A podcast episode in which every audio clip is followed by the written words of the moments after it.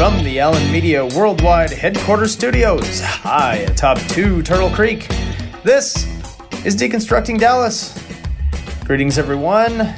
It's your host, Ryan Trimble, joined live and in person by the fully vaccinated Sean Williams. Sean, good day, sir. Hey, Ryan Trimble. It is amazing to be sitting here with you after like 15 months of recording this podcast virtually. That's right. That's right. We have been in the MZ Studios, Dallas virtual studios. Uh, big thanks to Michael Zavala, who continues to help us. A portion of this show will have been filmed virtual or recorded virtually, but uh, here we are back high atop Two Turtle Creek, sir, and it is good to see you in the flesh. Was it last week when we saw you for the first time, or was it two weeks two, ago? Two weeks ago. Yeah. When when you graced us with your presence. Yes. And we were all excited and hugging and crying and all sorts Man. of things, just excited. Yeah, now it's like, get back to work, you bum. Yeah. And, and you came back on brand with a suit on first day. first day back. I mean, I, I don't know how to do this. Are people still wearing suits in the real world? Man, that was so funny because I'm pretty sure I had on almost shorts. No, I had on short sleeves. Definitely not a jacket. I think you had some Aggie attire. And Yeah, I did. I think you had your Kyries on your, I did. on I your did. feet. So Well, it's good to have you back. It's good It to is. be back. I'm Yes. excited about. First off, I'm excited about the work we did during the pandemic, to be honest. I mean, it's tough circumstances for everybody, our listeners, our friends, our families. Everybody's had just a tough time, but I, I am proud of the work that we were able to do on our podcast. yeah, it's, it's been uh, it's been great um, to be able to continue uh, producing these episodes and. Uh, you know, grateful for the for the platform and and for the opportunity and for all of our guests. And I think coming up, we are working on a way to uh, thank everybody in person. Uh, invites to our guests will be going out at some point, TBD. So, uh, But we would like to be able to get together with folks uh, in a very safe and practical manner and hope to do so here in the next few months. So please listen, uh, be on the lookout. We'll, we will share the information as soon as it becomes available. That's right, Sean. Now we have a very, very exciting show today. We're going to be joined by the former Speaker of the Texas House, he, of course, Joe Straus. You know, we're going to be listening to something we've already recorded, so I don't have to talk about what's going to happen. I can talk about what I know has already happened. and it is a, a great conversation uh, for me, who did really have a lot of respect for the work that he did in Austin. Um, you know, knowing now some of the things he's been doing and been working on in his in the time since he's left the legislature. Um, I'm, I'm even more excited about some of the things he's doing and some of the things that we're able to share. So, so I really am looking forward to sharing this with folks. Yeah, I'm, I'm going to have to take a, a photo to prove that I do have uh, the photo on my uh, on my uh, stand in the office there, Sean. So I will I will tweet that out uh, when when we post this episode. A great photo with the former speaker and the Trimble family, That's right. The- as it as it were. as as it once was and uh, has since grown. So, uh, uh, as always, thank you to Mrs. Trimble for that. So, uh, uh, without further ado, Sean, let's jump into a quick break. We'll be right back. This is Deconstructing Dallas. Ryan Trimble, Sean Williams. Stick with us.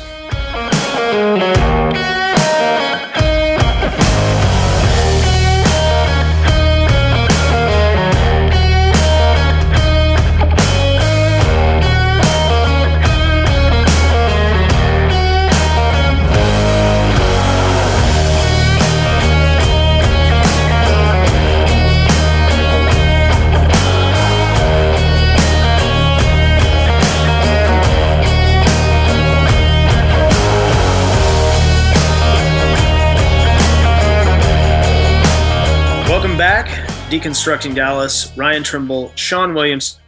Sean, as I may have mentioned to you about a thousand times, I was a former legislative staffer, and as any good former legislative staffer will do, my office is decorated with photos of me posed awkwardly with former elected officials.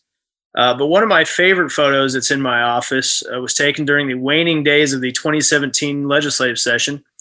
And it's when Lauren, my wife Lauren, and I had the chance to introduce our then 10 month old daughter Tabitha to the Speaker of the House, Joe Straus.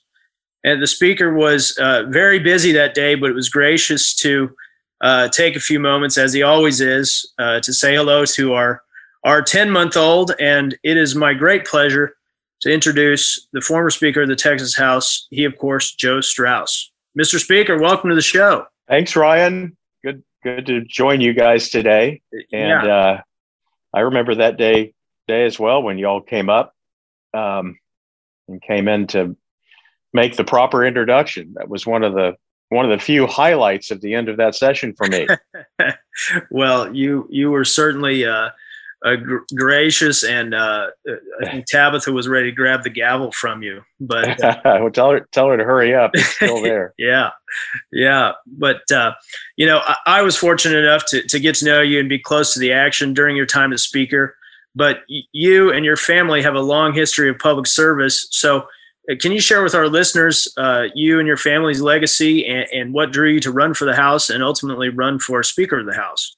Um, yeah, sure. I I um, grew up in San Antonio. Family's been here uh, since the really since the late 1870s.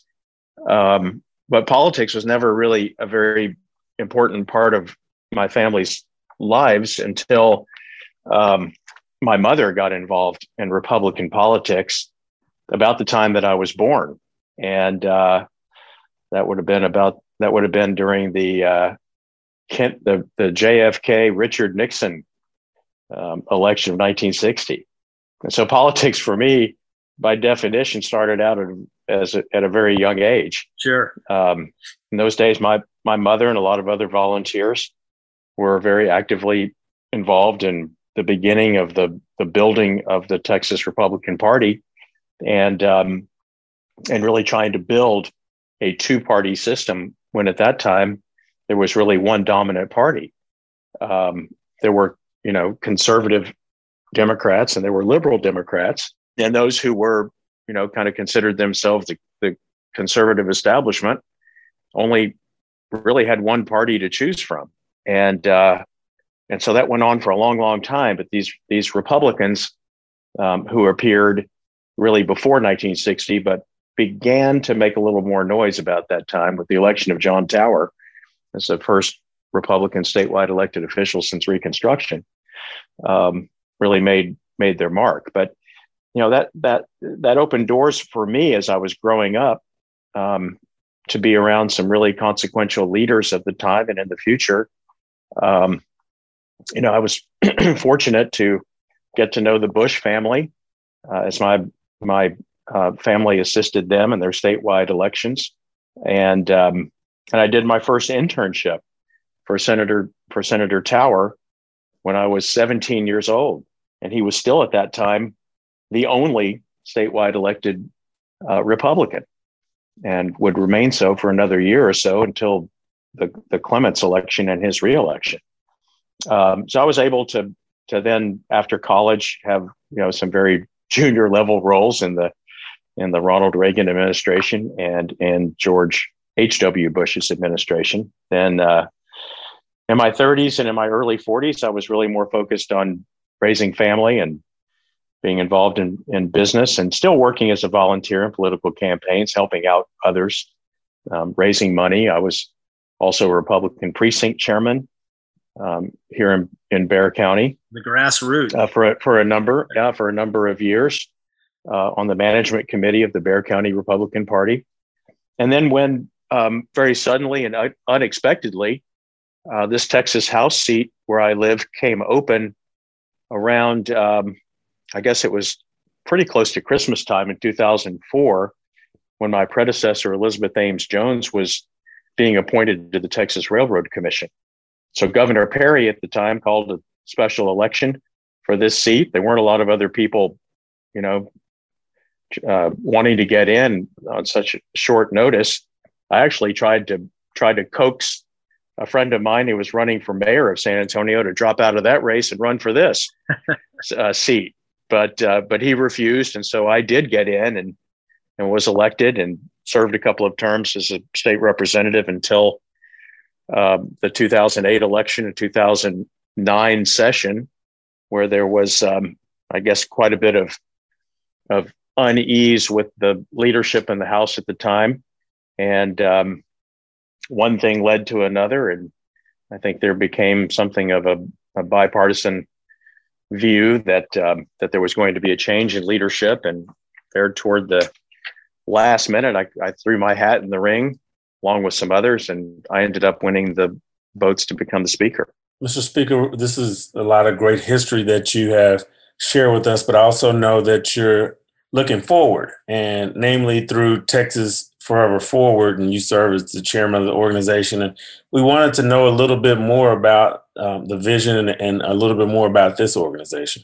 Yeah, well, th- thanks for thanks for asking. When I when I chose not to run for re-election in 2018, after serving 10 years as Speaker of the House, I knew that I wanted to continue to have a platform uh, to advance the the priorities and the issues that I cared about, um, such as public education and mental health, for instance, that that we addressed, or at least we tried to address in significant ways when I did serve as Speaker. So I created Texas Forever Forward in 2019 when I left office, uh, so that I could continue to spotlight these priorities and other things through messaging and and also supporting candidates who share those priorities and, and others.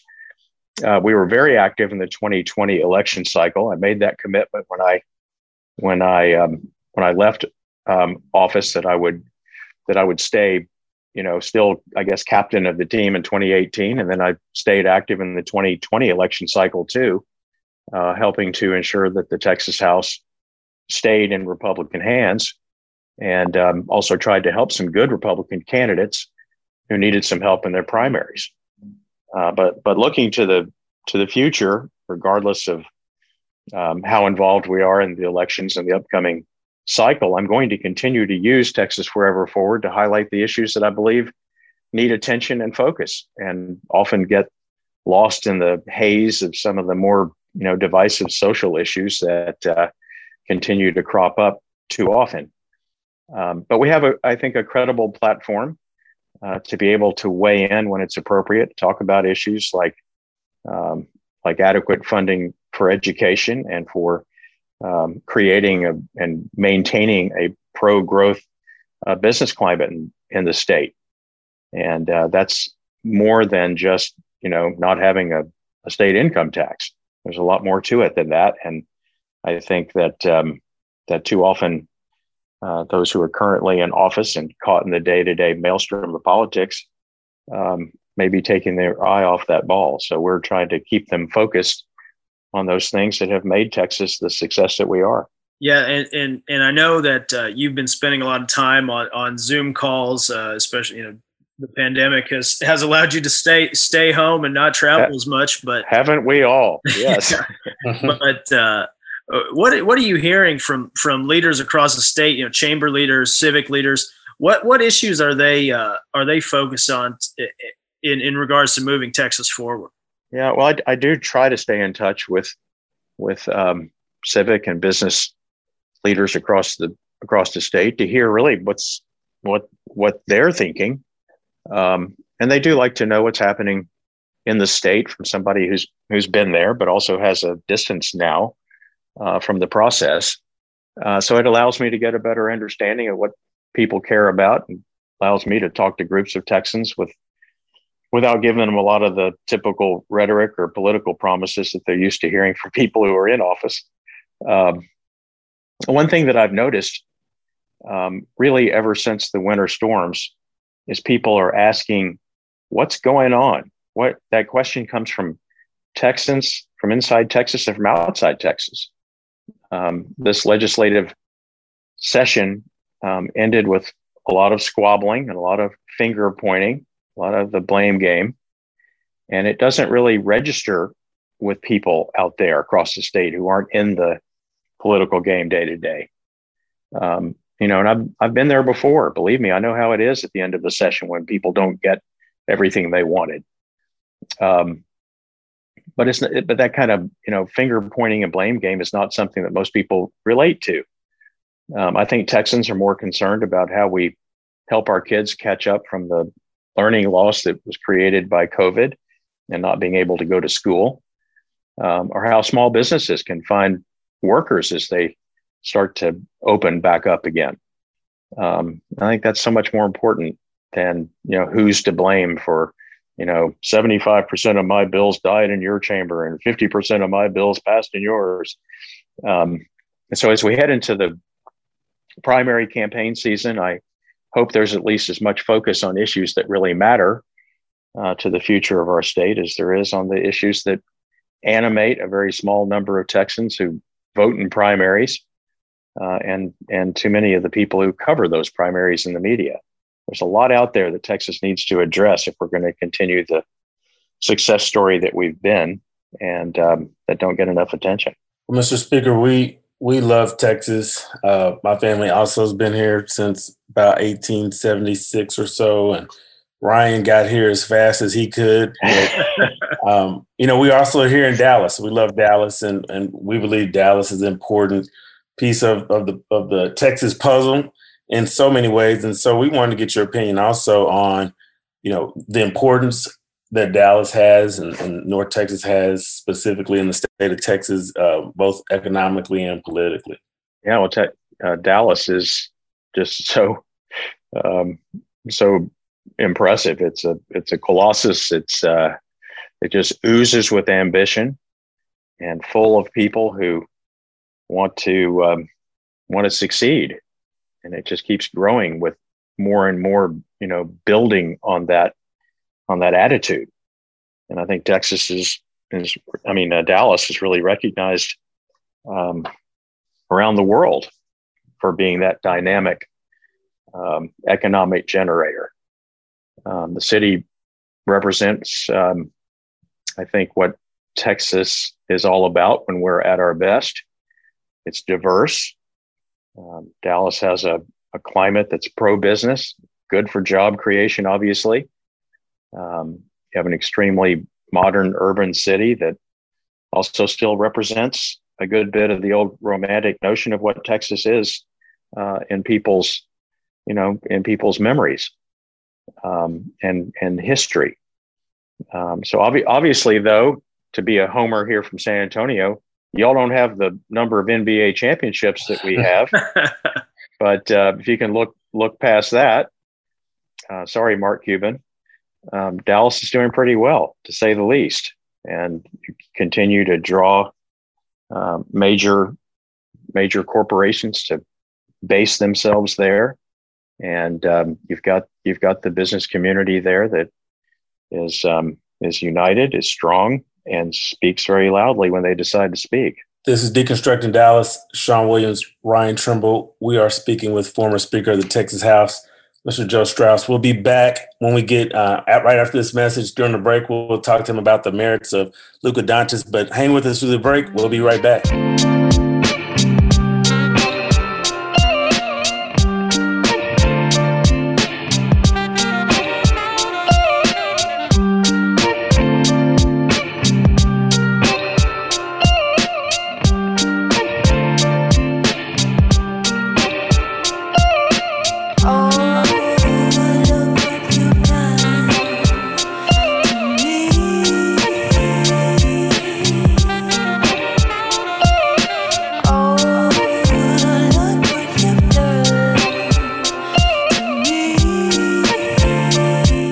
Welcome back, Deconstructing Dallas, Sean Williams, Ryan Trimble. We are honored to have former Speaker of the Texas House, Joe Straus, with us on today. Uh, Speaker Straus, we wanted to uh, talk about last summer, you know, following the murder of George Floyd.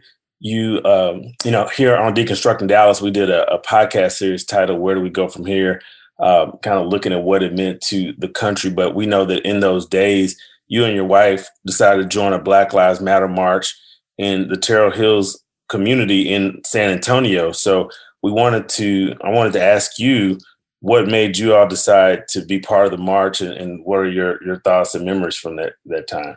Yeah, that was, um, it was pretty remarkable um, for there to be a march on any, on any subject or cause in Terrell Hills, Texas. It's an incorporated city of, um, gosh, I, I, guess about 5,000 people and um, very quiet community. People, you know, wave to their neighbors and are friendly, but it's not, not a, uh, not a very, you know, public facing community at all. But, um, but we were asked to, um, to join in with several hundred of our neighbors who gathered um, in an area right outside our front front door, actually, and um, we're we're pleased to march through the main thoroughfare of our little um, village. But I thought it was um, important to show that we were concerned, like a lot of people were concerned about the George Floyd tragedy and the number of incidents involving unarmed black men and women uh, getting shot. And I know the the case of um, uh, Jean up there in Dallas is another one, although I know the details of that were, were probably a lot different.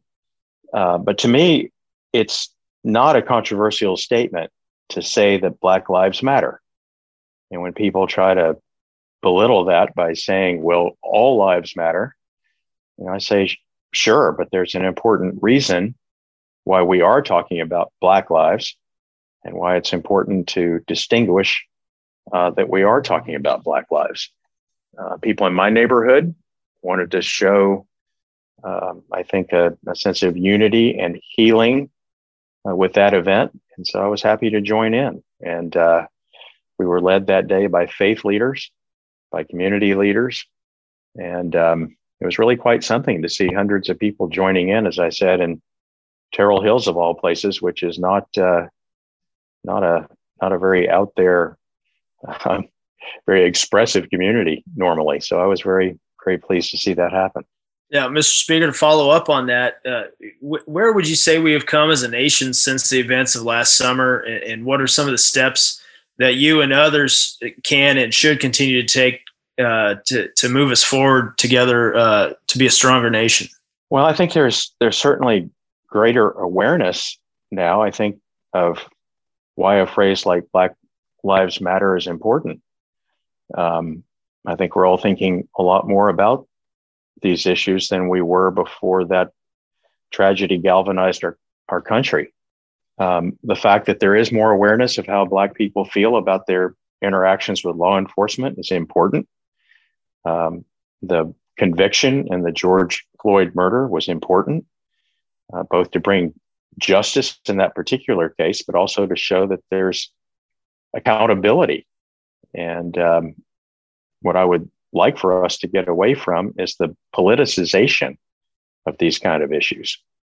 Um, in other words, it shouldn't be that you either believe that Black Lives Matter or you support the police. These things are not mutually exclusive. And I think that most of us appreciate and admire the sacrifice that law enforcement makes every time they put on the uniform uh, and and protect us. And so, you know, I think we support them, but we also don't want innocent, unarmed people getting shot. And um, we recognize that there are problems here. Um, unfortunately, our political system and our media culture are not great at handling that that type of nuance. And so, it too often becomes a one or the other issue.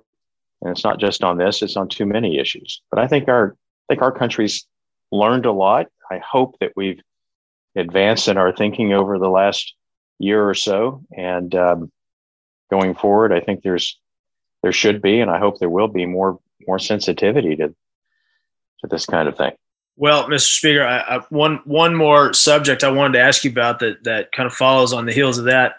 You know, you've always been a great advocate for democracy, and I know that uh, you know democracy is is one of the focuses of Texas Forever Forward. I, I like this uh, quote from your your site. You know, greater participation in our democracy will strengthen our discourse and lead to better policy outcomes. So, my question to you is: Do you see our democracy getting stronger? And how can we help protect and strengthen our democracy? Well, I can't say that it's I can't say that I can point to a lot of a lot of evidence that it's getting stronger at the moment. Although I do think that the um, this last election we went through is an argument that people will get involved. At least they will vote when they're motivated to do so. So I think that's a positive thing, regardless of how you, you know, whether you were pleased or not at the way it turned out. Um, at the presidential level, down ballot Republicans have a lot to be be pleased about. But um, I think democracy is inherently strong. Um, I try not to to be hyperbolic about it, but our our system survived a lot of wear and tear over our history as a country, and I think it will continue to do so. Um, I do think we've gone to some troubling places in our politics recently. Um, for example, once we got past a few days of the election, the votes were counted, and um, in the really close states, there was really no dispute about who won the presidential election. Uh, the fact that there was so much effort to try to manufacture doubt around all of that, um, all the way into January, I think was really troubling. And some, you know, some are still fanning those flames, which is which is a problem, and it's a serious problem. Um, so it's concerning, you know, to me that that something like wearing a mask during the COVID epidemic or even getting a vaccine turns out to be partisan uh, or at least so, you know, terribly divisive. Sure. Um, here in Texas, here in Texas, I think one of the easiest things that we can do to make sure that politics is more of a mainstream discussion is for more of us to vote in the primaries. It's something I've been talking about for years. And it's been a been a problem for years. Absolutely. Most of the people who vote in November don't vote in March. And our politicians and their consultants know this. So that gives the people who do vote in March uh, incredible power to shape the priorities of those who ultimately get elected. So if you want to be part of the crowd that's shaping those priorities, you can't just wait till November and vote once. You got to vote in the primaries too, where where the selections of the candidates are uh, are, are, made. So I think um, I think that's the one thing um, that if we saw greater participation earlier, that um, that some of our elections would be conducted differently, and some of the priorities that are carried over into governing, I think, would be more more productive and and more satisfactory. Well, this has been a great conversation. You've you've given us a lot of information, and I'm sure some of our listeners will want to know how to keep in touch and how to learn more about Texas Forever Forward. So, uh, if you could let us know how to how our listeners can can find out more, and even any social media or websites that that we could uh, also promote on our social media. Good. I appreciate I appreciate that a lot. It's great to be with you two guys today. Um, if you want to know more about uh, Texas Forever Forward, you can simply go to texasforeverforward.com and sign up uh, for our email list and learn how to follow our work on social media. Um, also on Twitter at Speaker Straus. It's Straus with one S on the end. Uh, and you can find me on Facebook.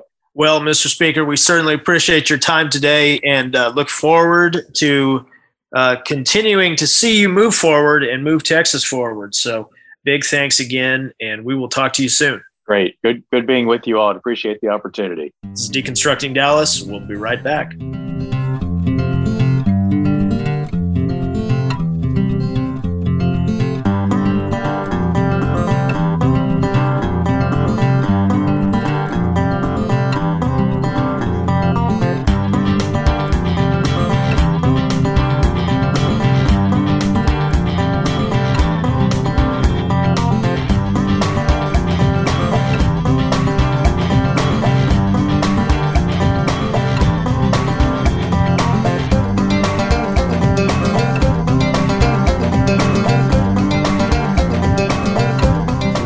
Back, Deconstructing Dallas. Sean Williams, Ryan Trimble. Sean, that was great. Always, always a pleasure to talk to Speaker Straus. He's a good man, and uh, certainly appreciate him coming on the show. We've had some elected officials on the show before, and you know, to have a former Speaker of the Texas House is, uh, I think, is a great deal uh, for our show, but a great deal for you because I know it's somebody that you worked with in the past and somebody you uh, had a lot of respect for. And so to be able to help us get Speaker Straus on the uh, show is great. Uh, yeah. So thank you, Ryan. And then uh, also, for sure, thanks to Speaker Straus for joining us. Yeah, we, we certainly appreciate it. So, some exciting new moves here at Allen Media, Sean.